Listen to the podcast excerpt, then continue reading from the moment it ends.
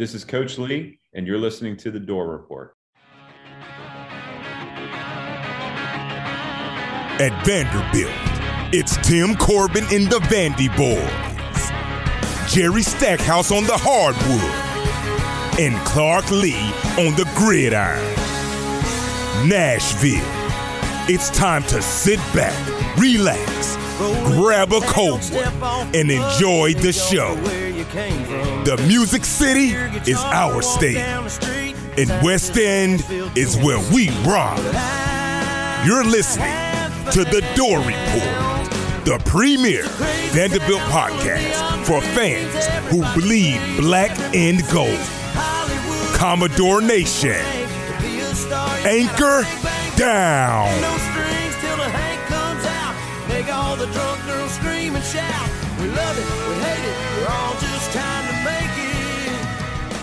In this crazy town.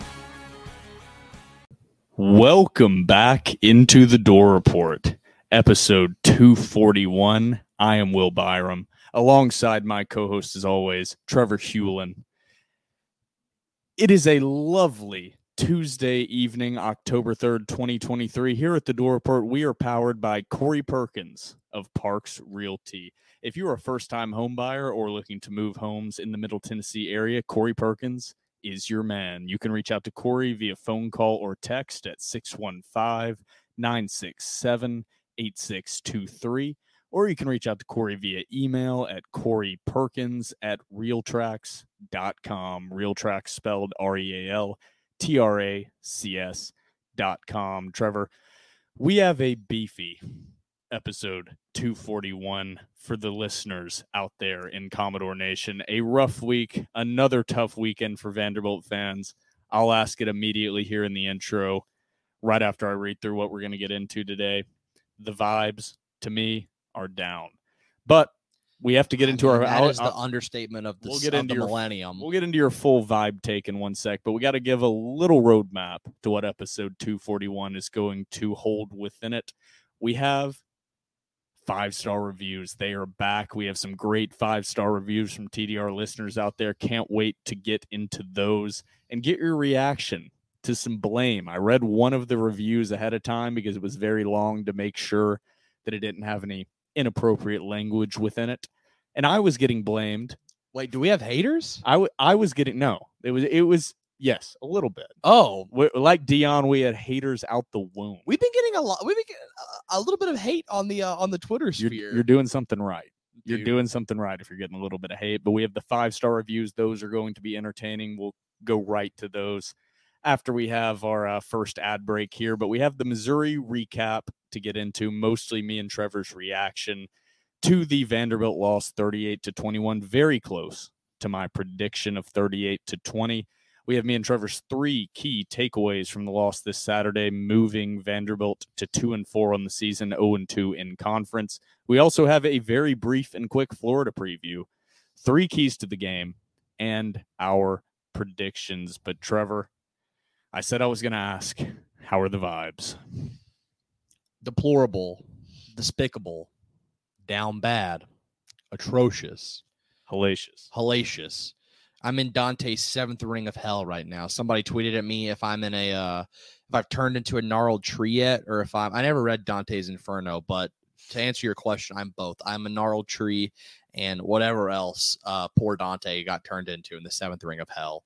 Um we're in a really bad spot. We're in a really bad spot. I'm begging for Vandy Hoops. I want Vandy Hoops to save me so bad.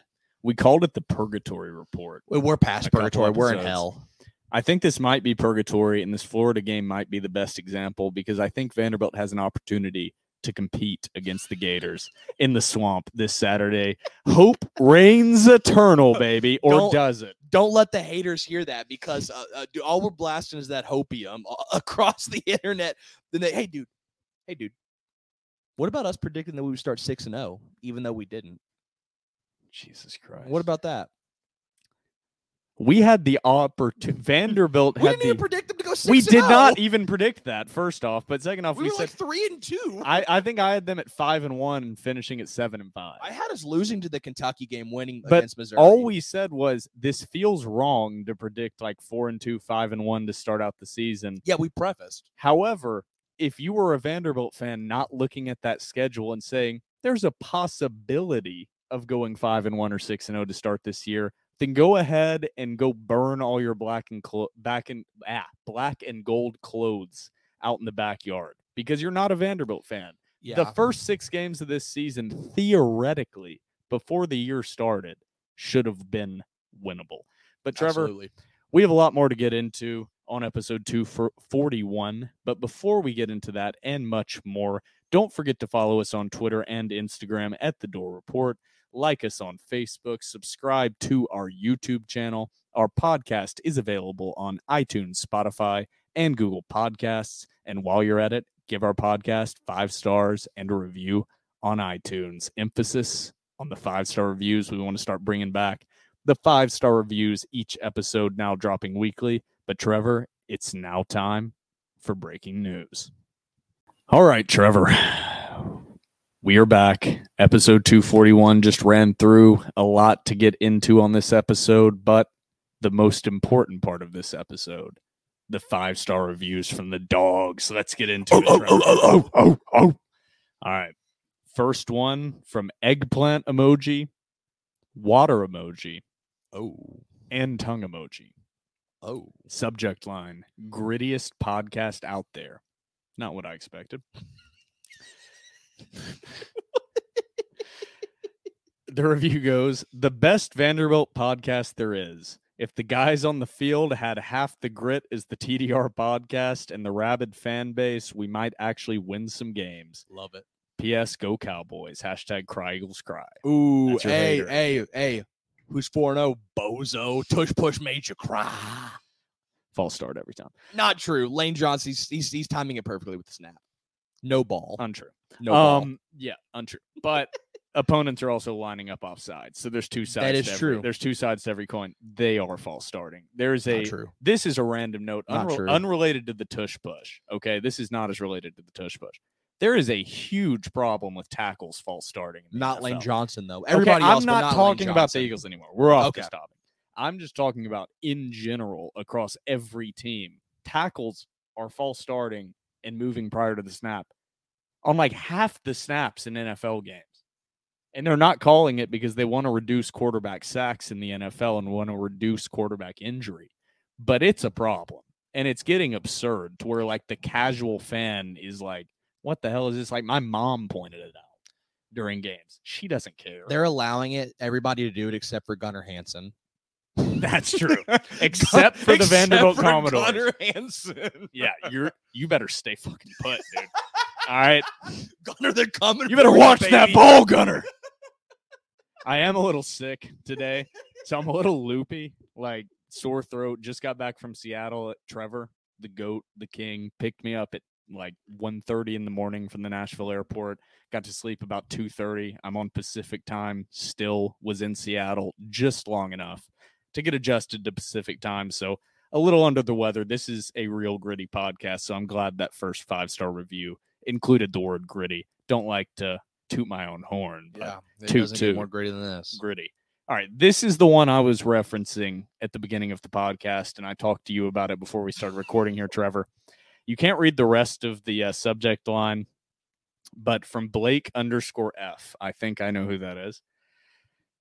And I- I, think you will once the review starts. Uh, the subject line is they bring the funk and kinda dot dot dot. Can't read the rest of the subject line. I wonder if that's the end of it or the rest of. You can't click into it. Oh, Five star review. Shout out. Thank you for the five star. thank you, Dog. Blake Oh, underscore F. uh, forgot to thank eggplant emoji, water emoji, tongue emoji. also, also dog.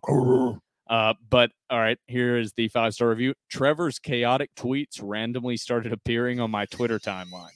So I figured that I would check out the podcast and see if and see if he is as gritty as he claims.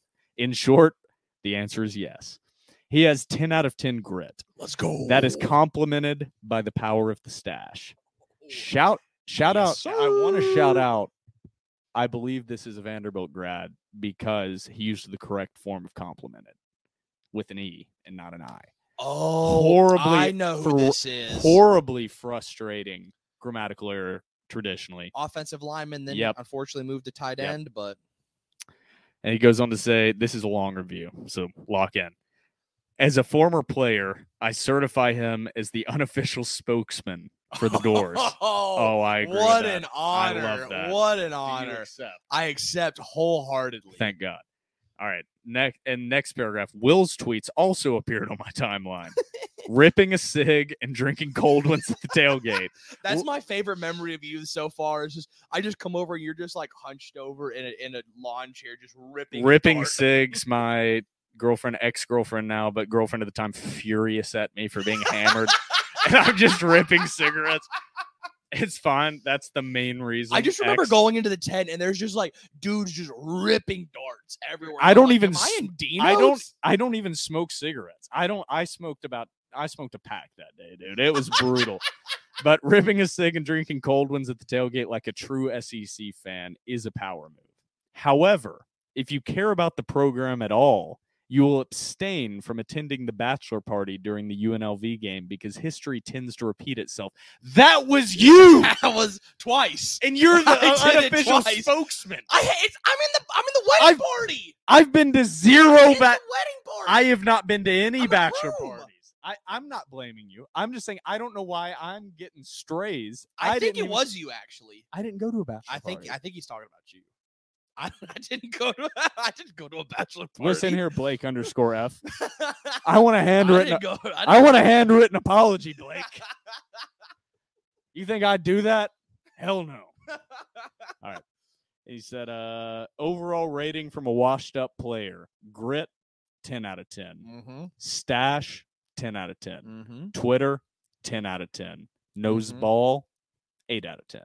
I don't like that, Blake. Dog, oh, oh, oh, oh, 10 out of 10.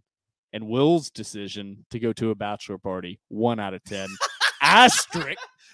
Trevor's decision to go to a bachelor party. Twice. Both their UNLV losses. Both. It's. I'm never going on a bachelor party during a Vanderbilt football game ever again. Timestamp this, clip this. It's never happening. we had ever again. we had to record even if like TDR was ending tomorrow, we had to record this episode just so I could respond to these heinous and false accusations. I feel like Trevor Bauer almost at this point. Oh point. gosh. Was that a bad reference? no, I mean. All right. Shout out Blake underscore F. Dog. Dog. All right. Here we go. Next up, G Barks 24. Oh, T- shout out George. TDR lives rent free in volent dot dot dot. I'm assuming that's volunteer fans or something like that. Heads. yeah.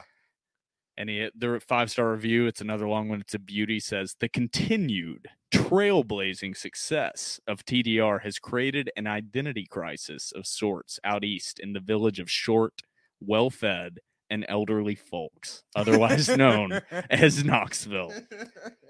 TDR is so gritty. The takes are so electric. And the Vanderbilt fan base has been reignited to the point where Chad Withrow and Tony Basilio, Basilio were forced to hold a town hall meeting where they were reduced to tears after viewing the transformative Lot 2 tailgate from week zero. This is true. This, This is, is true. true. These are straight facts. This is certifiable fresh. The folks in orange checkered overalls start sweating whenever they hear the Clark Lea intro and the music starts blasting. The mere sight of Trevor Hulan and Will Byrum on YouTube has resulted in many broken televisions and smartphones across eastern Tennessee and in UT alumni bars throughout the state.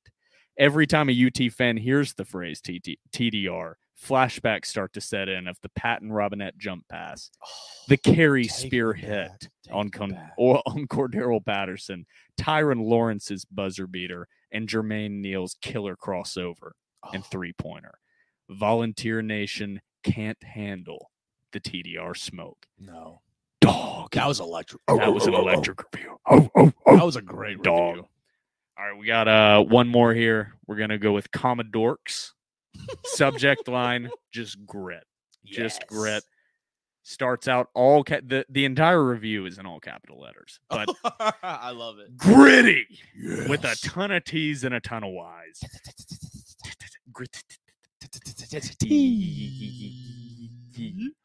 Tyrin Lawrence is back, baby. Be there in lot two. Trevor's insane. Let's ride. Commodore Nation. Anchor down. Trevor, a lot of it, a lot of insane comments. A lot of insane comments. you know what, man? You just got to embrace it. This I'm I'm in my I'm in my uh I'm in my authentic self era, is what I'm gonna call it, dude. I'm just I'm just I'm just being me, baby. I'm just being me.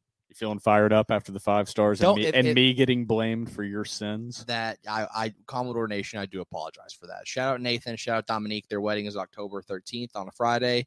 Uh, coming up very soon. I'm gonna pick up my tux in the in a, in a few days. I'm very excited, but yeah, Dores. That was uh, that was my fault. That that that game was my That fault. loss is fully on Trevor. that I accept responsibility. That was It on is me. what it is. Yep. All right, Trevor. I think that's all for five star reviews. We're going to get into a very brief Missouri recap. If you want like a full play by play recap, go subscribe to Vandy 24 7. Robbie does a great job of giving kind of pl- a, a true play by play recap of all the key plays, timestamps, what the score was. This episode, because we also have the Florida preview, is going to be a majority just our reaction from the game. Because if you're listening listening to TDR at this point in the season at two and four and zero and two, you're probably a diehard Vanderbilt fan, and you probably Yeah. watched the game and aren't too worried about getting a play-by-play re- recap. But the you game, also probably don't want to rehash it because it's it's just it it's painful. it's just yeah. This is one of the few games Vanderbilt really just got beaten this season up and down the field. The the chart, whatever the deep analytic metrics of Yeah. of winning per play or whatever the hell stat that is that I don't even buy. EPA. I think it's a lot of bullshit. But Oh, do you really? I'm a big I'm a big analytics guy. I do agree with you though. no, I I'm a huge stats guy. I I'm a I do think they're definitely skewed. I'm a massive stats guy. That's why I'm an anti sports fans being stats guys because stats can just be manipulated however you want to manipulate. That's them. very true. That's how Pro Football Focus. That's all they've done. That's how stats work. That's how finance works. Hate to break it to you. That's how banking and accounting works. Money's not Yeah, real. It's not real. It really isn't. They just print it. Look up the Fed Reserve. Look out if look up if that's a uh, private institution or not. Is there gold in Fort Knox anymore? No. No. There's no fuck. No. that- Even the government's not even allowed to audit. Hasn't been audited since like what 1983. Hey, the government should be audited before TDR gets audited. We all right. Wipe that. oh, because- sorry. Bleep. Yeah. All right. IRS. Stop. Stop. Don't listen. Don't look. All right. Uh, but the game didn't start out poorly. Kind of went alongside. I don't really vividly remember your prediction, but I think it was kind of similar to mine. Yeah, it was. Yeah, we were pretty on sync. Yeah, I think my or I know my final prediction was 38 to 20 because we tweeted out that mine. clip. Yeah. tweeted out that clip that Great I was uh, pretty damn close. Yeah, you But were. I said that, and I thought that Vanderbilt could hang with Missouri early, and eventually the playmakers would just take over on this Missouri offense, and that's kind of what happened. The game didn't start out horribly. Vanderbilt hung with Missouri for a little bit and played pretty cowardly uh, to close that first half out. But Vanderbilt on a Ken Seals run was up seven to three early in that game. After that point, that's about it. That that's about all the positivity I have from that game is I'm being right up seven you. to three. Pretty much Missouri bounced back, went up 10-7, I think, early in the second quarter, and from that point on, dominated the game. Missouri, Missouri was in complete control. Vanderbilt was afraid to throw the ball down the field with Ken Seals until the game was completely over Mhm. everything was a check down. Uh, I'm going to get into the box score real quick. I think that tells a lot of the story of the game. Brady Cook, Missouri's quarterback, and I, I don't, did I say the score? Yeah, I said the score. Yes. Uh, just to rehash: Missouri 38, Vanderbilt 21. Missouri moves to five and 0 on the season. Vanderbilt moves to two and four. Brady Cook, Missouri's quarterback, career day, 33 of 41 for 395 yards, four touchdowns, no picks again. Broke the what SEC all-time consecutive passing record for, For no without an intercept- yeah. interception. Also, I think we should make note this guy is not good. Missouri fans wanted him benched. Missouri fans were chanting for this cat to get benched two games ago. This He- he, He's put, inexcusable. I also Missouri fans were dumb for that. That is true. Yes, they, they were dumb for that, but Missouri, the the knock on Brady Cook is the reason that he doesn't throw picks is the opposite reason Vanderbilt fans are mad at AJ Swann. Yeah, no is he doesn't throw into tight windows. Yeah. There were no tight windows Not during this game. seen. There was one early in the red zone that De'Rickey Wright missed an opportunity to maybe make a make a play, intercept the ball, knock the pass down. Other than that, it was truly just Vanderbilt's secondary and linebackers just weren't even in the keep up. picture. They they were a different level of athlete from what Vanderbilt was able to put out on that field. Ken Seals, not a bad game, truly, and I mean this without this is kind of, I guess, a little bit of hate, but it's really not because you know how if you're listening to TDR, you know how we feel about Ken. We got a Ken Seals jersey Yeah, over Ken here. was 20 of 31 for 259, two touchdowns and a pick with a 49 QBR. He was not asked to do what AJ Swann has been asked to do. He all was asked to manage. He was asked to manage a game. We will get into this in me and Trevor's key takeaways from the game, but that was not the same offense that Vanderbilt has been running all season. Even the announcers noticed it and said Vanderbilt has been taking zero shots downfield. Mhm. It was kind of pathetic what you saw on that field. Vanderbilt had no inkling, and this staff had no inkling that Vanderbilt could win this game. They were just trying to keep it as close and competitive as possible, make the final scoreboard look okay. A true Derek Mason mentality. It was pathetic. Yep. It almost has me completely off the Clark Lea train if he hadn't shit on the coordinators uh, right after the game. And maybe he's finally recognizing that the coordinators are calling the game like cowards. I'll believe it when I see it. Like I, I, I, I know what you're talking about with the um. He was, he was very. He didn't name them. He said he's the been- offense should have been more aggressive. Yeah, he's been very pointed with his remarks recently, but I'm still of the boat. Like I will, I'm I'm in my boomer Vandy phase right now. To where like I'll believe it when shovels on the ground. I'll believe it when I see the the report that Nick Howell and Joey Lynch have been fired. That's sort of like where I'm at this right now. this was really like my breaking game with Joey Lynch. This this honest. one did me. This in. This this, one was, like you created a game plan all week that you knew had no opportunity to actually put a winning product on the field. You basically just threw in the towel. yep. You gave up. Yeah, you gave you gave up. up. Vanderbilt was completely unable to run the ball again. Pathetic performance in the running game. Jayden McGowan was the leading rusher. Three carries for 24 yards. Jayden McGowan's a slot wide receiver, in, in case anybody out there listening isn't aware. Uh, Sedrick Alexander, five carries for 12 yards. The second leading rush of the longest rush of the game outside of Jayden McGowan, who had a run for 10 yards, was Ken Seals Yup. with that touchdown run of six yards. No running back had a run longer than four yards. That's pathetic. Mhm. That's unacceptable. That is fireable. That's fireable offense. I That is agree. a fireable offense from the offensive line coach, the running backs coach, and the offensive coordinator. Yep. It is 100% time to clear house. I am not all the way I off. Love it. I am not all the way off the Clark Lea train. I'm I'm not there with Clark yet, I- but I'm getting close. You just signed him to an extension. Also, who else are? It- And I know people are going to shit on me for this comment right now. Who in the hell is going to take the Vanderbilt job after you fired the hometown guy that you were high on after three seasons and let Derek Mason go after going to three straight bowl games? You let him go after two bad seasons, which was a good decision. That was the right decision. should have been done earlier. But though. the only thing you can really present to people is job security if you can win and go to a bowl game every other season. That's the only unless you are from Vanderbilt and played at Vanderbilt like Clark Lea. Vanderbilt is not an appealing job. I it's it's the worst job in the all of college football. it is truly It really is. it- it's definitely the worst job in all of Power 5. I think it's the worst not job. worst. Worst, let me rephrase. Uh huh.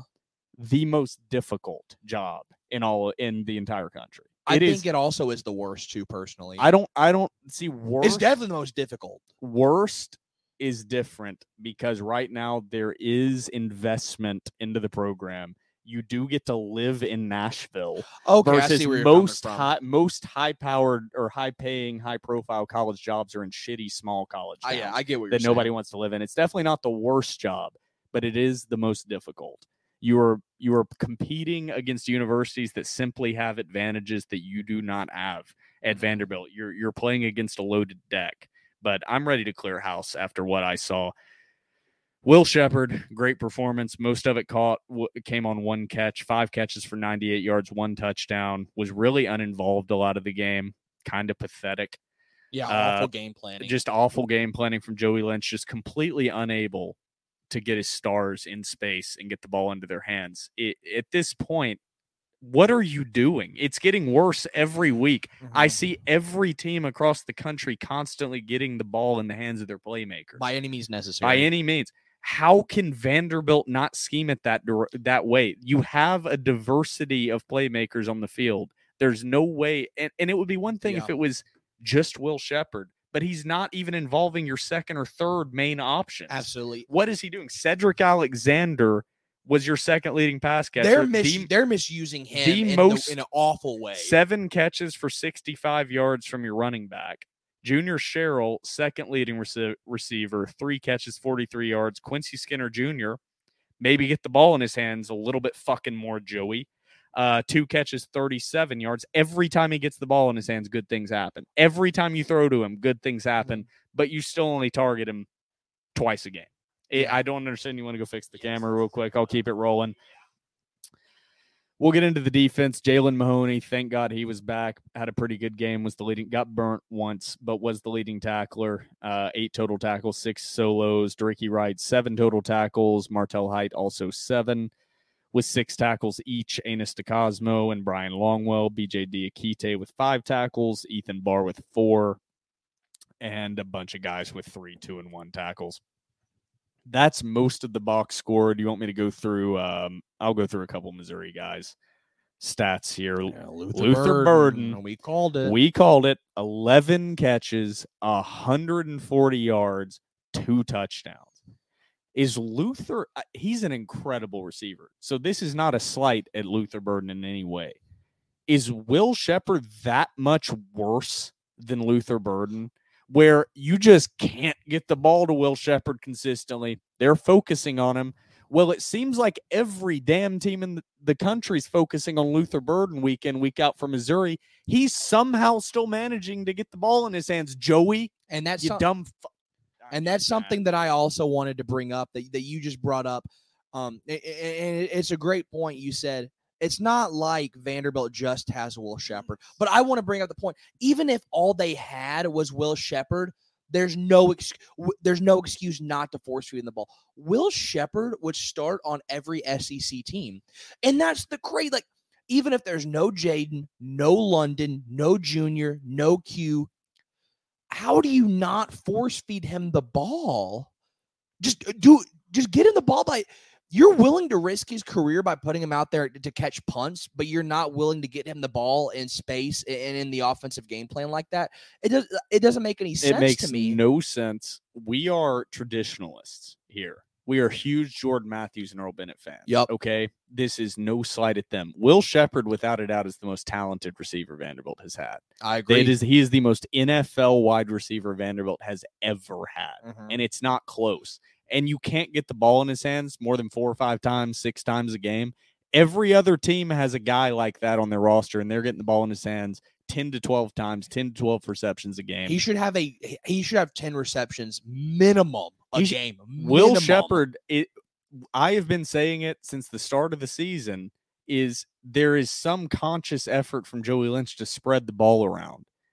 When you have Jayden McGowan, Will Sheppard, and Quincy, who are obviously superior athletes to everyone else at this point. Mhm. That's not saying that London Humphreys won't be an incredible receiver. He's very good right now, but those three guys are a different level, and it's obvious Mhm. on film. It's obvious watching them after the catch. They are a different level.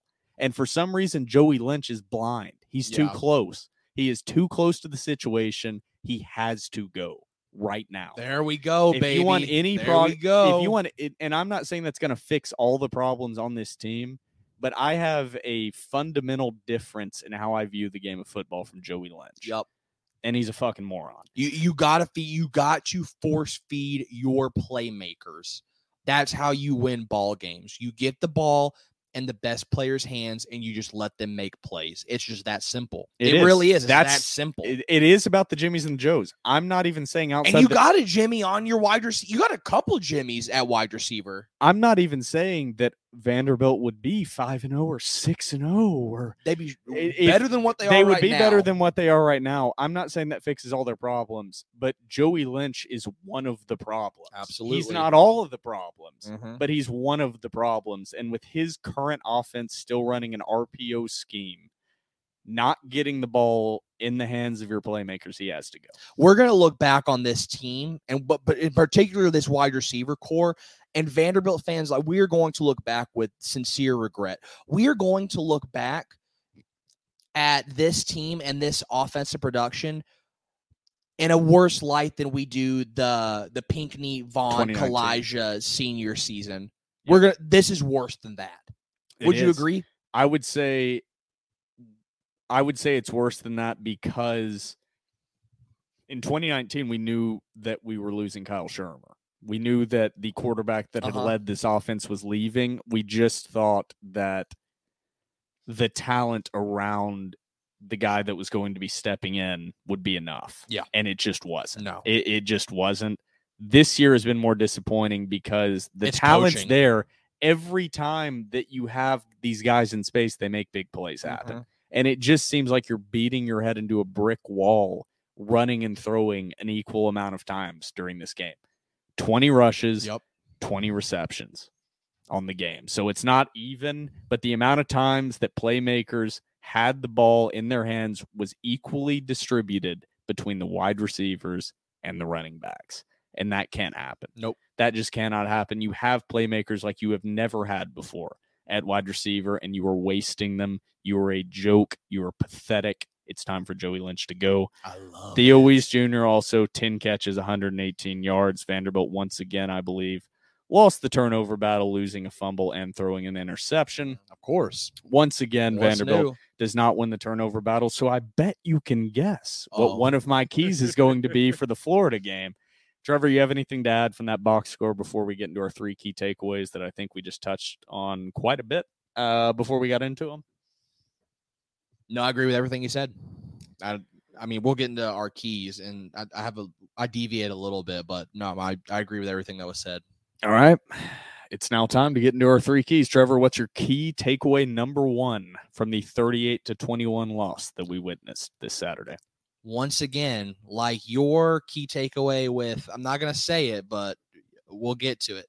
I also have a reoccurring theme uh, in my key takeaways is that the RPO is not working. I've gone back and I have watched. I watched this Missouri game and I watched the um I watched the Kentucky game. Uh, because while I was at the game, I was I was uh, for some reason I was super fixated once again on the offensive line and the run game.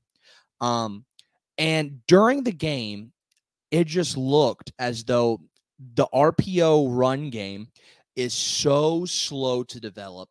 The handoffs are slow, the reads are slow.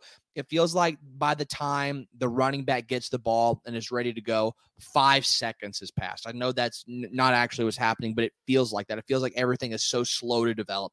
And I get that. I get that it's not the same style as if you line up under center and you just hand the ball off. They have a running head start. I get that. I know they're different offensive schemes. I get that. But the offensive line is just not getting leverage.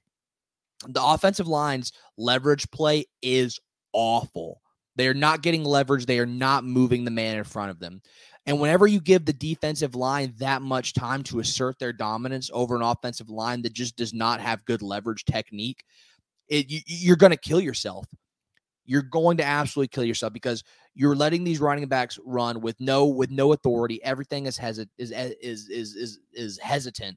Um, it doesn't look like the quarterbacks know their read. It doesn't look like the running back know their read, when to hand it off, when to hold it.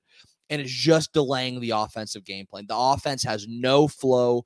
Whenever they get post snap, they look so slow. And that just gives the defense much more time to hone in and just absolutely mollywop this offensive line and to get holes and to get in the backfield early. Vanderbilt needs to ditch the RPO. And you know what? You, you know what? I'm going to say it. Vanderbilt needs to go to a Mike Leach air raid.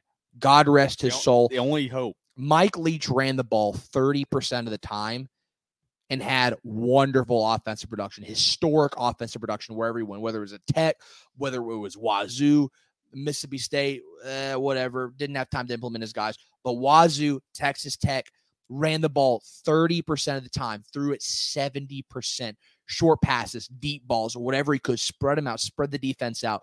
Do not give the defense time to see the play and react. And that is what this offense is allowing. The offense is running so slow, it's allowing the defense to see, dissect the play, and react before the quarterback even makes a decision. You have to stop it. You we're not going to win ball games with this offensive with this offensive scheme. Now the issue is you're halfway through the season. It's way too late to change the scheme. Way too late. I, and so I don't want to say all hope is lost, but I'm going to say it. All hope is lost. They're going to keep running this RPO style of offense the rest of the season, and Vanderbilt is not going to win a ball game. Vanderbilt is not going to win a shootout, and it's so frustrating because at the start of the season, and of course we'll get to the defense even more. Somehow they have regressed, eh, which is mind-boggling that they have somehow gotten worse from what they were last year we thought that this Vanderbilt offense could win shootouts. We thought, okay, if the defense isn't going to get it done, can this offense win shootouts? We thought with the weapons they had, yes, they could, and they just cannot. You got to, you have to bring us something. You have to bring in a fresh offensive mind. I get that RPO is sexy. I, I understand that everybody runs it. Vanderbilt does not run it. Vanderbilt well. is not everybody. Vanderbilt is not everybody. You're going to have to think out of the box. You're going to have to be unique. I I'm not calling for a triple option. Anytime somebody calls for Vanderbilt to run the triple option, it quite literally takes years off my life. I never want to see it. But Vanderbilt has to change. You cannot run what everybody else runs. You do not have the dogs that everybody else has, especially right now in the trenches. It's, it's, just like it is just like Andy Ludwig attempting to run a super dressed, window dressed up pro style offense at Vanderbilt. Well, and it was that boring old like that's, their 22 formation, just yes, just run it up the middle, run fine. your head into a wall. That's fine if you're not at Vanderbilt playing every single in conference game with inferior talent. Exactly. Toward the that, defensive line, you have to you as a that's why Vanderbilt is the most difficult coaching job in the country. Is you are going to have to out scheme every single coach that you face mm-hmm. in conference to get a win. And yep. right now, Joey Lynch is simply not doing that. Nope. I'm glad your first key was the offense. My first key is the defense. Oh. The, there is no my key number one, there is no hope for the secondary. It mm-hmm. is truly that that bad. It's as bad as we anticipated. It's no, it's worse. It it's worse it's than worse. we could have imagined. And I think you see that with the depth chart that Vanderbilt released again, where Martel Hight and Trudell Berry are now the starters again with the Orr in front of Tyson Russell.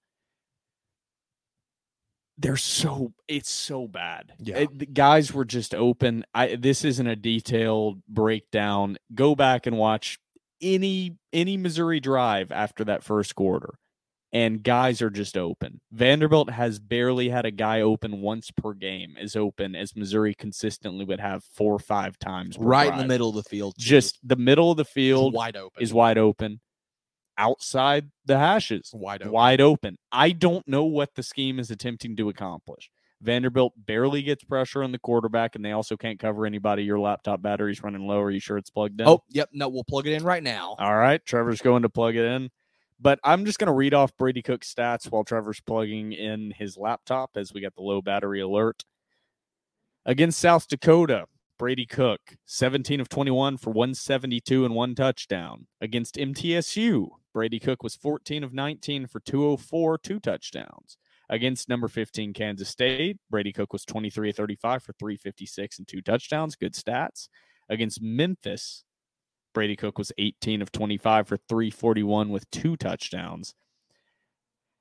And against Vanderbilt, Brady Cook was 33 of 41 for 395 as Trevor tries to rip my mic away. Is this still recording? Why are we blurry? All right, go ahead and pause it.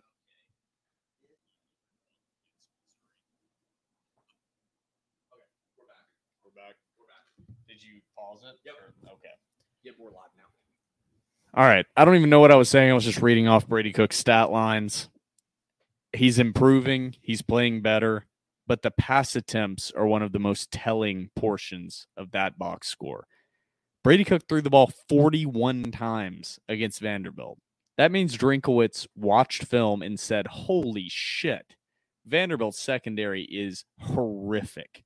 We don't even need to worry about implementing the run game Their run defense is awful as well, but the secondary is so bad. We are going to have our way with them, and the rest of this game doesn't matter. I don't think you will see Brady Cook above 40 attempts the rest of the season. I just think Vanderbilt's de- and he and he completed over 80% of his passes on over 40 attempts. That's horrific. That's fireable from a cornerback coach and a defensive coordinator perspective.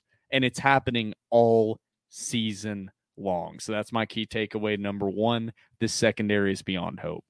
Yep. I'm I'm I mean it's hard to disagree. We knew it. We knew it. I mean, but it's I don't think we not knew I don't think we we knew it would be this bad, which is an, another thing. we didn't expect also the front seven to have a complete inability to create pressure of any kind. The dude, they're They're awful. they're all like they're awful. they're so and no sacks. The only team that is not uh, the camera's moving again. The oh my on- the only what team- disaster. The only team that has faced Missouri thus far that has not had a sack, including South Dakota. So I just want to re-emphasize that is it's not just the secondary. The defensive line and linebacking group has also been just as bad. Trevor, I know you're still adjusting that, but it's about time to get to your key takeaway number 2.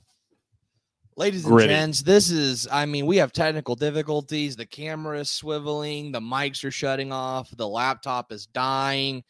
Um, this is the TDR experience. This pod right now is symbolic of what we are seeing on the field, except we actually Falling are- apart. except we actually are giving effort it seems um and that's that's not my key number two but another frustrating part of this team it just it looks like a lot of guys don't have any heart Uh, i mean the, the only guys who who who seem like they're playing uh, tough and, and aggressive football and it seems like it means something to them uh, I feel like CJ plays that way. I feel like De'Rickey plays that way. I feel like Jalen plays that way. Um, and I mean, and honestly, shoot, man, I don't blame them. If I played for this coaching staff, it would be hard for me to get up for a football game too. So, man, it's frustrating. It's frustrating. My key number two is is once again, the more things change, the more they stay the same. Sloppy, sloppy, sloppy team. Vanderbilt, and this and this has been uh, something that's been said of Vanderbilt in our entire lives because it's true. Vanderbilt does not have the talent that other SEC teams have. Vanderbilt has never had the talent that other SEC teams have had. In order to win ball games, Vanderbilt has to play sound and technical football. You cannot be sloppy, you cannot have turnovers, and you sure as hell cannot have all these penalties. So many procedural penalties, so many personal fouls that go on in this game. I feel like Gunnar, and I love Gunnar Hansen. He's, he's probably one of my top three favorite players on this team. Feels like he has a personal foul every other game, and this just continues to put Vanderbilt behind the chains. It's not just on offense either. Uh, Vanderbilt had what five false start or offsides penalties. There was one in particular to where it didn't matter anyway. Vanderbilt jumped, and then Tyson Russell in the red zone in the corner gets absolutely mossed. So it's not like it mattered anyway. But even if these guys getting a jump, even if they're getting a flag, getting a uh, offsides, an early start, they're still not getting to the quarterback. And so Vanderbilt just continues to play sloppy ball. Procedural penalties are racking up. There's no excuse, no excuse for procedural penalties when you have an offensive line this experienced, an offensive line that has played this many games together. No excuse, none whatsoever. And to me, that is a reflection on the coaching staff. More than and and the stats don't bear that out as much that Vanderbilt's a horribly penalized team. It's more about the situations that they happen in. Is it feels like in the red zone all the time. it feels like every single procedural penalty called on Vanderbilt is at a key pivotal moment Or in third a down. drive, and Yep. it and it sets you back to an almost unmanageable situation. So I think it's the situational penalties that kill momentum and kill drives. Vanderbilt cannot have those and are a lot more sensitive to those penalties than other teams because they're playing with less margin for error. They just are. That's that's how Vanderbilt has always It's- yeah, operated. that's that's, how they will yes. always operate. And, and how are you having these procedural penalties on the offensive line? And I know it's a tired argument. I didn't play offensive line. If if Blake or Bruno, whoever did play offensive line, please let us know. How do you false start when you know the snap count? I don't get it. I don't get it. I, I really don't. I, I wish I did know. But, but I don't get it. Are, are they clapping? Which that should have been. If, if they are, that should be a, a flag on the defense. But are they clapping? Are they mimicking snap counts? Like what? Like what is going on? And it, and it just seems to be happening in crucial moments. It happens in the red zone. That Tyson Russell touchdown where the defense jumped off sides doesn't matter anyway because Tyson Russell gets mossed um, in the corner of the end zone. But third downs uh, on offense, it just it seems like a Sisyphusian tale to where you think it's going to get better, but it actually doesn't. The boulder just rolls back down the hill, and you're like, we're back to square one. That's what Vanderbilt football feels like. Is you thought there was hope, you thought you were going to get over the hump, but man, that boulder just rolls right back down, and you're back to square one again. My key takeaway number two, probably not going to be a long one because we're not far enough into the season yet to really pull out the full stats and really start getting into the breakdown and compare it to last season. The entire team has regressed. Is my key takeaway number 2. It's it's not one position. It's not saying the secondary's gotten worse or the special teams unit has gotten worse. Everything has, has gotten worse across the board. There have been errors in the punting unit, even though overall special teams has been okay. It last year it was good as well, and it's gotten worse this year. Quarterback Mhm. play probably worse this year. Offensive line play definitely worse this year. Running backs definitely worse this year. Secondary definitely worse this year. Linebackers just as bad or worse this year. Defensive line just as bad or worse this year. Wide receiver group about the same. That's it mm-hmm. across the board, I don't understand how this entire team can regress with the amount of talent they had returning, and that falls squarely on the shoulders of the coaching staff. Mm-hmm.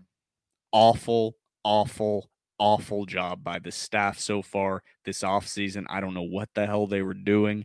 This is a worse football team than we saw in 2022. I really didn't think that was a possibility that this team would be worse than what we saw last year. It's not just the win loss record. It's not just that overall, this team is less efficient, seems less in sync, and is less prepared than they were in year two under Clark Lea. And that is not a good omen for the rest of the tenure under Clark Lea. I think it's time to pretty much clean house. The staff is not working. It's time to just empty empty the entire chamber, fire everyone. It's time to restart. I, I still think Clark Lea can be the guy. I think he can grow into it. I don't think he's going to abandon this program if he was to have the first sign of success.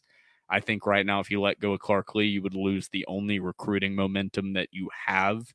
And at Vanderbilt, you need that. Mm-hmm. And who the hell else are you going to hire? But as far as coordinators and position coaches go, Clark, I know you want to be a developmental program. I know you brought in the guys you wanted. Maybe it's time to bring in some guys that you disagree with a little bit, bring in some more experienced guys at coordinator positions and position coaches. Because right now, the staff is piss poor. And, and mm-hmm. there's no other phrase to, to say it, it's really mind boggling when every single position group has stagnated or gotten worse from year to the next season. So Yep. that's my key takeaway number two is every single position group has stagnated or gotten worse from one season to the next and Yep. that's inexcusable And that plays into my key number three. And this is something that we have harped on all season long. I mean, I will continue to harp on it until I see change. Um, player util- player utilization is just not there, and it, it quite frankly doesn't make any sense. Um, I think Patrick Smith is is a is a, is a good running back. Just point blank, he ain't getting it done. The fact that you continue to have him split carries with Sedrick when Sedrick is clearly, clearly, clearly, clearly the best running back in this stable right now is mind boggling to me.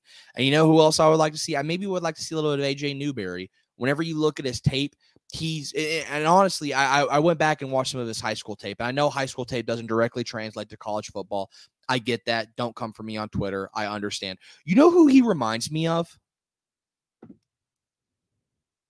Ray Davis. The way he moves and the way he's shifty and the sort of power, uh, sort of power that he has, runs with his pads. i would have said ralph webb Oh, yeah, that's another good one. But he he he reminds me of Ray Davis. Give the kid a shot. Another thing, let's go to defense. Player utilization. Linebacker core thin right now. Thin as ice in March. Uh, God love him. My heart absolutely breaks for Kane Patterson. Somebody that came to Vanderbilt to play with his brother. Um, I, I love Kane Patterson. I have nothing but positive. Kane was really for having his best game of the season so far. He Absolutely. looked He he looked looked amazing. Yeah, he looked great side to side movement. absolutely Eh, uh, get better. I hope it's not as bad as we think it is, but but get get better, brother. If the if the linebacker core is this thin, maybe should you move Bryce Cowan back to linebacker? Maybe don't. Wh- Why is he at this? Why is he at Maybe- this, the the the anchor position? Maybe star don't- position. I forget which one it is. I think it's anchor. Maybe uh, don't star. don't fake medical red shirt Prince Collie because he's That's- not picking up the scheme. Let's I don't just know. call it what it is. Yeah, but just. Well, I mean, what are we gonna do? Are we gonna just in in in no hate to him? Are we just gonna play Nick Rinaldi over Bryce Cowan? Even though just move move him back inside. You're telling me you would rather have Nick Rinaldi a linebacker than Bryce Cowan? Are we being serious right now? Bryce Cowan looks like a physical freak. He's another one of those guys that you look at him and you're like, man, Vanderbilt hasn't had a cat like this in a very, very long time. And you just stuck him at this position that you probably shouldn't have. And now you have a clear need at linebacker, a position group that he is familiar with, a position that he knows how to play. And you just aren't going to move him back. You're just going to stick with Rinaldi. Whenever you have a clearly superior athlete at that position, at a different position, readily available, we're just going to do that. I, I I don't understand the scheme. I don't understand the rotations. None of it makes sense to me. It's it's just so. And and, and another thing, I understand that Demarion Thomas is a big guy. I understand that he's Jordan Davis like, and that you can't have him on the field all the time because he would just get winded. I get that.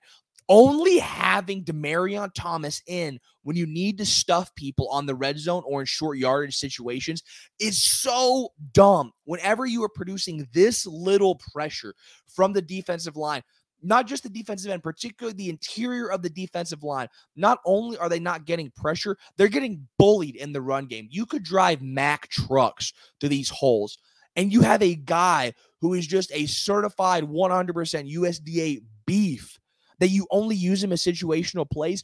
Dude, I understand he might get winded. I get that you can't have him on the field a- 100% of the time. You got to play him more than just short yard situations. You have to play him more than than third and goal situations. You need to play him in second and eight. You need to play him on first and 10. You need to get somebody in the interior line that is going to create pressure. And anytime he is in the red zone or anytime he is in short yardage plays, dude is an absolute goon, a wrecking ball, makes plays, and I don't feel like anybody talks about him.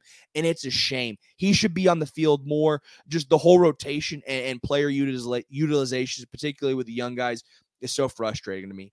And and and two, and, and I'll keep going on the soapbox. I get that blocking is an issue.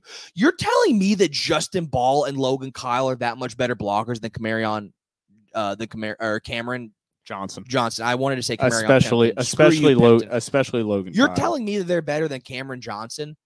Are we being serious right now? Bro, I, The- I don't care about blocking. I need offensive production. I need yards. I need yak. I need tutters. That's what I need right now. And you just won't play the kid. He's got every time he touches the ball, he gets a touchdown. I get that it's in garbage time. I don't care. I don't care, dude. What are we doing, man? I don't get it. I I don't understand the rotation. I don't understand bringing in a guy that it, it also hits on my my initial point, which is why can you not get the ball to your playmakers, but every single time you bring the number 48 tight end onto the field, That's the guy. you're That's ab- the hot route. You know he's getting the ball and he's still able to get the ball. And and this is not shitting on Cameron Johnson, but why are you running those targeted plays to him? Why aren't mean you Justin Ball? No, I'm talking about Cameron Johnson. I'm saying, why are you running tight end screens? Why aren't you utilizing or drawing up plays to Will Sheppard or Jayden McGowan Oh, that are key? Tar- like every opponent knows when Cameron Johnson's coming on the field, he's going to be the primary read. It's that's the only time they bring That's the on only there. time, Yeah. exactly. Yeah, and you're not, still not utilizing and him. you are yeah. still able as Joey Lynch to scheme him to get the ball in in space. Yeah, I agree. So why can't you do that with your actual playmakers? absolutely. it's just lazy and i don't he's too close to the situation he's overthinking but getting in that that kind of rolls into my key takeaway number three ken seals played fine but that was a completely different offense than we saw with AJ Mhm. Swann at quarterback. That's my key takeaway number three. Anybody with a brain and eyes knows why Ken Seals threw for two touchdowns and one interception. Even the announcers mentioned it. Vanderbilt was not taking downfield shots in that Missouri game. So there was no opportunity for Ken Seals to turn over the ball, and he still did. But there was in the red zone. there was less opportunity for him to turn over the ball. You used the phrase "throwing them to the wolves" Mhm. before we started recording. That's what That is what the, that is what Joey Lynch did with AJ Swann. All that they did, all that Joey Lynch did, all the Commodores did with AJ Swann was deep shots in the passing game. It was top down reads. It was deep ball and and check down to your mid level read, check down to your bottom level read. It was the opposite with Ken Seals, Mhm, and that plays out in the stat book. mhm. Sedrick Alexander was the leader in receptions. That means Ken Seals was primarily targeted onto dump off passes. AJ Swann did not have that option. I have watched every single snap of every single game multiple times. That offense that was run against Missouri with Ken Seals at quarterback was an offense that you run with a backup quarterback in the game. It gave zero opportunity for Vanderbilt to truly win that football game. Mhm. So if you're going to trot Ken Seals out there, at least run the damn offense. Okay? Let him sink or swim. You have run a more complex scheme with more difficult throws with a- 19 year old kid. with a sophomore quarterback than you have run with your senior quarterback. That means you know that AJ Swann is the better quarterback. And he has not stepped up and capitalized on the opportunity thus far. But why would you change up the play calling to allow for easy passes that were clearly in the playbook all season Mhm. for the backup. But we haven't seen that all year for AJ. It feels like you trotted out a guy that you knew fans would immediately say, Oh, Ken Seals played pretty good against Missouri. Yeah, no shit. He was running the most vanilla offense that Vanderbilt has run all season that gives you no chance to actually produce a high scoring output. Yeah, they Guess what? to win the game. Guess what, bozos? That was Vanderbilt's worst offensive game of the season. Yep. I'm going to repeat that. That was Vanderbilt's worst offensive performance of the season. Wake Forest, they put up one less point. Go rewatch the Wake Forest game. Go rewatch the Missouri game. Tell me which game Vanderbilt was more consistently and often threatening the defense to score. Yep. It was clearly the Wake Forest game. So anyone calling for Ken Seals to be the start of the rest of the season, just just right up two and ten. I I'm not saying that AJ Swann is going to result in more wins, but I think you actually have an opportunity to pick up a win or two if you actually let Ken Seals off the leash or if you put AJ Swann back there. But with that offense and those opportunities to throw the football, you didn't let him throw down the field until the game was already out of reach. Yeah. You can't win a game playing scared. And Vanderbilt played scared the entire game against Missouri, including how they closed out that half. And the fact that Derek Mason, as the color commentator, was applauding the cowardly decision to not even attempt to pick up a long third down and just pick up some yards and punt the football should tell you everything you need to know because Derek Mason's a fucking idiot. And that's why he's a color commentator and not a coach. So it's time for Clark Lea to pull his head out of his ass. We have been very, very, very understanding of the struggles here at Vanderbilt. Mhm. We are actual fans. Me and Trevor have been watching our entire lives. We know the struggles of Vanderbilt football. We've heard the stories.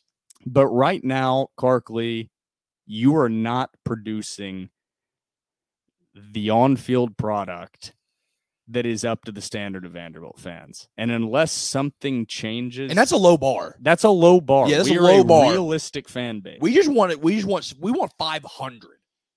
I want to feel like Vanderbilt has the opportunity to win a football game in the second half. Mm-hmm. a majority of weeks. Maybe not when you play Georgia, maybe not when you play Alabama, maybe not against a top 10 LSU team. But, you know, a majority of weeks, I want to feel like in the second half that Vanderbilt has an opportunity to win the game. Mm-hmm. And with Ken Seals at quarterback and how that offense was called, from the moment Missouri went up 10 to 7 with 12 minutes left in the second quarter, there was a 0% chance that Vanderbilt was going to win that game. So that's my takeaway is Ken Seals played fine, but everybody gassing up the performance, no shit he took care of the football. He didn't have to make any difficult throws. And we're the official Ken Seals pod. Yes, you're Yeah. asking AJ Swann to make NFL quarterback throws. You're asking Ken Seals to make dump off throws to the running back and wide open slants to Will Sheppard after the game's completely out of the reach and you're playing cover four deep safety coverage. No shit. He only threw one pick. So I'm very tired of seeing the constant dick suck on Twitter for Ken Seals throwing two touchdowns and one pick. Yeah, if he ran the offense and the play calls that AJ Swann has been running all year, he would have thrown 10 interceptions. Okay. And it's ridiculous that we're holding them to different standards. And and here's another thing, and and, and I agree, and I want to I want to add on. I love Ken Seals. yeah, no, yeah, this is I love Ken this Seals. is not an indictment on Ken. This is an indictment on the coaching staff, and that's why I also want to bring this up. You you trot out a young kid, a true sophomore, out there, not a ton of experience, and like you said, you put him behind an offensive line this bad, and you design these long developing plays, and you are getting him killed.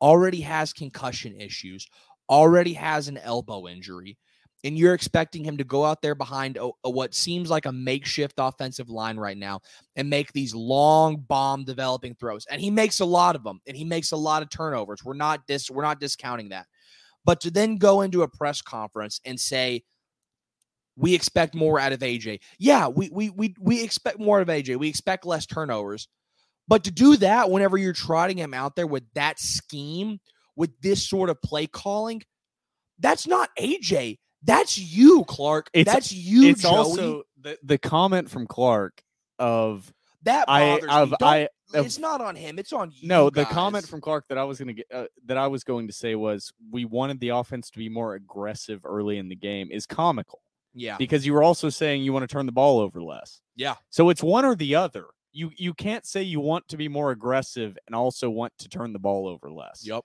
If you are aggressive on offense, you are going to turn the ball over more. And Mm-hmm. if you have a sophomore quarterback, you are going to have performances of zero touchdowns and three picks and 16 of 40. It's called growing pains. That's what happens. yep. That's football. Is does that excuse the performance? No. Did AJ probably need a moment to get his head back in the game? Yes. But AJ Swann is clearly the future of the quarterback position at Vanderbilt. Yep. And anybody saying anything different has not watched as much Vanderbilt football as we have, was not at the spring game watching those guys. They just weren't. Mhm. So if you've watched these guys, that's why Walt Taylor and Drew Dickey are clearly sitting at three and four with an or next to their names. There's a massive gap, Yes. and it's not even close. And guess what? Ken Seals is gone after next year. yeah, what are you gonna do? So what are you going to do? You just going to bench AJ the rest of the year and then go with Walt or Drew Dickey? That's the plan Yep. from Vanderbilt fans. I I don't know. Trevor, I think that that sums up our three key takeaways. We still have the Florida preview very quickly, our three keys to the game and our predictions. But before we get into that, it's now time for the still unsponsored TDR cocktail break. Welcome back from the TDR cocktail break. I hope you have a delicious alcoholic or non alcoholic beverage sitting next to you because it's now time to get into the very brief, very quick, because we're already over an hour here. We Florida preview. to go this long. Yeah, this was not intentional. It's time to preview the Vanderbilt Florida matchup. Florida sits currently at three and two. Saturday, October the seventh, 3 p.m. SEC Network. Florida opened as an 18 and a half point favorite, over under of 52 points. Trevor, I'll start off with with that. How do you feel about that line? 18 and a half point favorite with Florida in the swamp. Uh, I think it honest. I think it's kind of low to be honest with you. Me too. Yeah, I, I really expected this to be like a 20 and a half, 21 and a half point line. I'm kind of shocked that it's not at least 20 What's the over under at again? 52. I honestly think that's a little high. That Yeah, we'll see. We'll Just my see. opinion. We'll see. I think Vanderbilt's defense might truly be that horrific that you're not going to see a line under 50 points because Vanderbilt. Vanderbilt's defense is actually statistically one of, if not the worst defense in all of college football. That's fair. Like not just Power 5 just Mhm. all of college Yeah, football. even It's including that like G five. yeah, it's that bad. Uh, Florida coming off a very, very bad loss to Kentucky, 33 to 14. Ray Davis ran all over them. They were coming off big victories against Charlotte, and then the one that Vanderbilt fans all celebrated, the big victory over Tennessee. Did we really celebrate that? I don't. I definitely hate Tennessee more. No, because the situation of the day. The situation of the day. Like, it was fun. It was fun, but the day I didn't give a shit about. I didn't care about it because I was so angry. I tweeted that like that UNLV game didn't allow me to enjoy the Tennessee Florida game, we- and that pisses me off more than anything. That like, like that get like they took that from me. I think we talked about uh during the recap podcast that that's how we know how much more Vanderbilt fans we are than Tennessee haters is it didn't even move the meter an inch. Not even not. I not even. but a- now a looking back. I'm very happy that Florida beat Tennessee because I definitely hate the Volunteers more than I hate the Gators. At quarterback, Florida has Graham Mertz. At running back, Trevor Etienne. Wide receiver, their main guys, Ricky Pers- Pearsall. Purcell. How do I Purcell. pronounce that? Purcell. Purcell, I believe. I knew I was goon. He's butcher it. good. And then their main defensive guy, leading tackler on the season, is Shemar James. I don't have a ton on this Florida roster, to be honest. I've got some stats as far as the team goes and my keys to the game. I won't get into those yet. Anything you want to add here about Florida? Um, I believe before the Kentucky game, they had a top five defense in the nation. I'm not sure what it's at now, but before the Kentucky game, they had, uh, I believe, a, a top ten. I think top five defense. Yeah, I, I won't go too into it, but Graham Mertz on the season, 109 for 138, 79% completion percentage, which is kind of wild. 1,195 yards, six touchdowns, two picks. Uh, Etienne at running back, 60 carries, 358 yards, two touchdowns. And then at receiver, Purcell, 29 catches for 424 yards and two touchdowns. And James at linebacker, uh 21 or 35 total tackles, one sack on the season, but kind of the main anchor on that Florida defense. So yeah, Florida's defense very good. Their offense maybe the only offense in the SEC that's kind of comparable to Vanderbilt's a little bit. I mean, there's a lot of bad offenses actually in the SEC, so I take that back. I would say Florida and Auburn's offense are worse than Vanderbilt's. Yeah, Definitely maybe so. I mean, I don't think the main issue on Vanderbilt's team is the offense in general, but Florida has had their struggles, especially when it comes to third downs and turnovers. So that's something that Vanderbilt has also struggled with this season. So maybe presents a little bit of an opportunity to face another team that's struggling in the same areas. That's about it. I'm not going to get detailed into the Florida preview. I'm sure. Well, actually, Brian's not able to write one this week. I was about to say you can read Brian's article if you want a full preview. Yeah, you can go to Vandy 24 7 or vandysports.com for a full preview.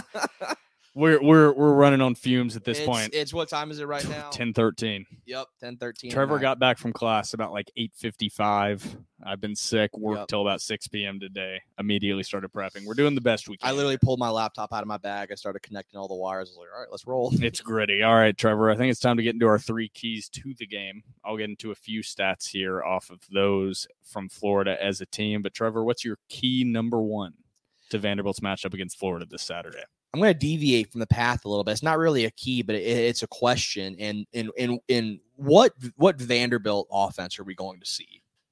Are, are we going to see? And and then again, a lot of this plays into into what quarterback we see. That's what I was about to say. I have I have some I have some more sources. I'm not confident on it though, so I'm not going to repeat those on air. But they'll tickle your ears a little bit. I do, I do have whispers. I do have little birdies out there. Um, what Vanderbilt are we going to see? I think that depends on if you see Ken Seals or AJ Swann. Um, but are you going to see a Vanderbilt offense that takes shots that tries to win a game, or are you going to see a Vanderbilt offense that just lays and plays dead? Um, I don't know. Um, I honestly, I think even with as good, even if Vanderbilt does decide to go out and actually play an offensive game to where they do desire to win the ball game, I think this Florida defense is so good that I don't think it ultimately matters. So resistance is futile. Wow, what a positive key number one. you I'm in a ba- I'm in I'm in I'm in a, I'm in a not great state of mind. All right, my key number one is going to point to the same key number one I think I've had all season. is, is is it ever going to change? Win the turnover battle. Win it. Don't tie the turnover battle. Don't lose the turnover battle. Win the turnover battle. Vanderbilt's defense, not great at creating turnovers. Vanderbilt's offense, bad at creating turnovers. But Vanderbilt's turnover margin, let me find the stat to make sure I don't misquote it here. I cannot find it, but I'm just going to go off my memory. Uh, Vanderbilt's turnover margin is negative 0.6, ranking number 102 in the nation. Florida, negative 0.8, ranking Ooh. number 103 in the nation. So gonna be a bad Vanderbilt is game. actually facing an offense or a team that is worse in the turnover margin than themselves. So Vanderbilt, if you're going to win a turnover battle the entire rest of this season, it is going to be this week against the Florida Gators. Maybe against my fault. I'm pulling the camera. Maybe against Auburn. Maybe. But Florida might be your last shot. So win the turnover battle is my key number one. Once again, do that, and then maybe I can move forward and have a different one. I feel like if you ever do take that key away, then they're actually going to listen. But as long as you keep that as your key, they're going to be like, "Screw this guy." So we're going to keep throwing picks. Yep. Uh, What did you say? 60%? You said this. I don't want to steal your thunder. 60% of Vanderbilt's turnovers have been in the red zone. I saw that stat. Yeah, over 50% have been in the red zone. I think it, I think it's it's hovering around 60, 61% have been in the red zone. Um someone fact check me on that, but I believe that's correct. Um producer Phoebe, do you can you confirm? No, Nothing. nothing, not a thought behind those eyes. Um my key number 2. I'm to keep it simple. Uh force feed Will Sheppard. That's my key number 2, Will. Over to you. Uh, pretty much the same. Uh, but my key number two is create big chunk plays, and that's really simple because you Vanderbilt never gave themselves an opportunity against Missouri to do that when they were still in the ball game. Even that first touchdown drive that resulted in Ken Seals' touchdown run was pretty much sparked by a defensive pass interference penalty against Mhm. Junior Sherrill. Vanderbilt, until the game was completely over, created no big plays. So big chunk plays have to happen. Vanderbilt does not have the offensive line to sustain a 12 or 15 play drive. So the only way that this offense can score points is to create big chunk plays. If Ken Seals is at quarterback, I don't see that happening. So I pray to God that AJ's the quarterback rolling out there this Saturday. Yep. I'm right there with you, brother. My key number three, uh, play smart football.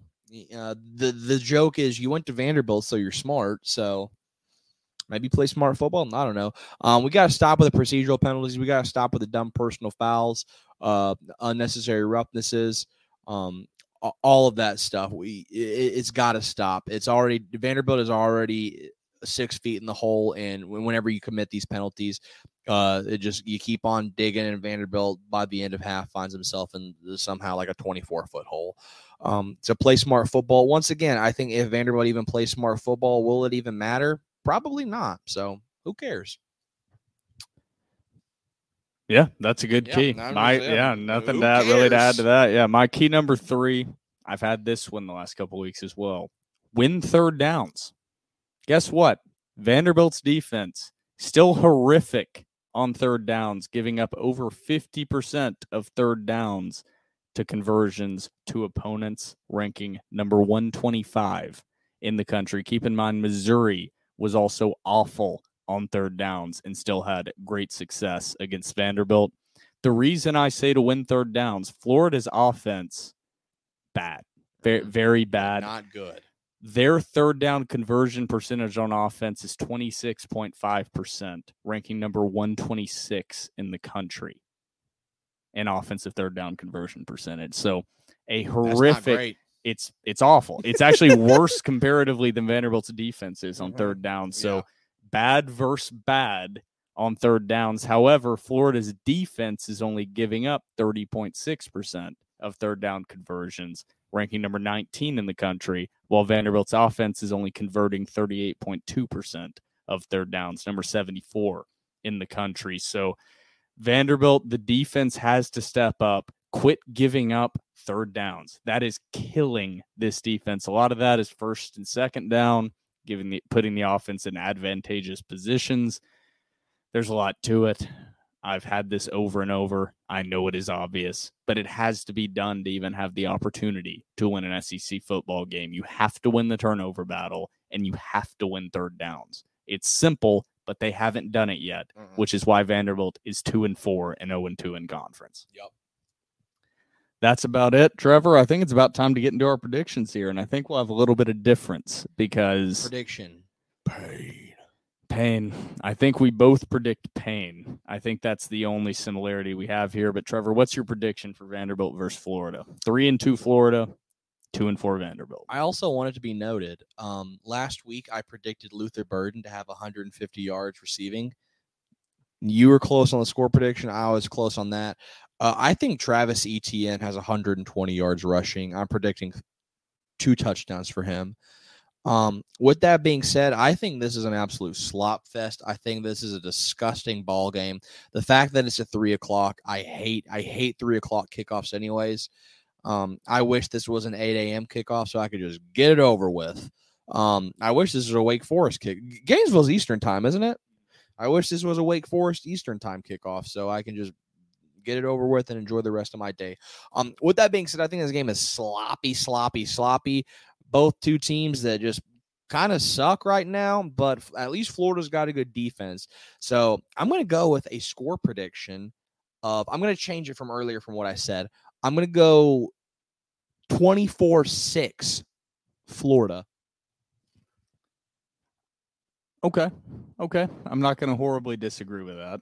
I think you said 17 to I said 17 to 3 before we started. Yeah. I just, yeah, 24. I don't think Vanderbilt holds any SEC opponent under three scores. I, I don't see that happening. It doesn't matter how awful the offense is. They gave up 28 points to Hawaii. I mean, my God. Um, Florida's offense is bad. Their defense is good. I still think this is going to be a sloppy game. I think they're going to be inopportune turnovers from both teams. And I think that's going to result in advantageous field position for a couple not so great offenses. With that said, Vanderbilt's defense can't stop anybody. It's certainly not going to start this week on the road in the swamp against Florida. Florida puts up 31, Vanderbilt puts up 21. Dores fall, but they cover the spread. We score 21? Yeah, I I I don't think the offense is going to have another output below 17, and they haven't had one all season. Interesting. I, I now if Ken Seals trots out at quarterback, I would lower that to 31 to 14. If AJ Swann is at quarterback, 31 to 21. Either way, the defense is going to give up above 30 points. That that's my only thing that I'm really sure of is this defense is not holding anybody below 30 points the rest of the season. It doesn't matter if they're playing Auburn. It doesn't matter if they're playing Tennessee School of the Blind. This defense can't cover a wet paper sack. So I don't know. I've never heard that analogy before. That's really good. Cover a even- wet paper sack. I don't even know if that's a thing. I'm going to start using that. I, I'm I, I have zero faith in Clark Lea's ability to get this team ready and prepared to defend an SEC offense. He's shown me nothing throughout his tenure that I believe he's a defensive guru. Yeah. I've seen nothing. No. Even last season. Not a, not a even thing. the season before. Not even a- when they went five and seven, even when they beat Kentucky, even when they beat Florida, I've seen nothing that differentiates a defensive coordinator moving into a head coaching role. I'm so sick of Vanderbilt hiring defensive coordinators. Can we get an offensive minded head coach? The one time that Vanderbilt did that, it was James Franklin. I just want to throw that out there. That is true. Vanderbilt refuses to hire off former offensive coordinators. The one time that they do it, they have the greatest success in the modern history of the program. And then they just go back to hiring defensive coordinators and beating their head into a wall because the entire Vanderbilt administration is so out of touch. They're still so out of touch. They just are. It's just beating your head into a wall is just the Vanderbilt way. Defensive It coordinator relies on having equal talent. That's what they do. If you have equal talent, defensive coordinators can work out as head coaches. If you have inferior talent to your opponents, you need to have a unique offensive scheme to succeed. That's it. It's that simple. And right now, Vanderbilt just doesn't have that. So Vanderbilt, I'm locking it in. Where's the Zen? Phoebe's right- covering right them up. Do we do we want to do the the the the prediction button as Phoebe's belly right yeah, now? Phoebe's She has it belly. She's going to attack 30, 31 21. Dores fall to the Gators.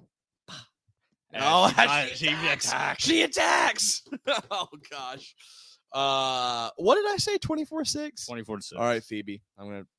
There you go. There, oh, she got there's me the again. bite. All right, well, Phoebe is not- is. Phoebe's not happy about it. Phoebe's predicting a Dores win.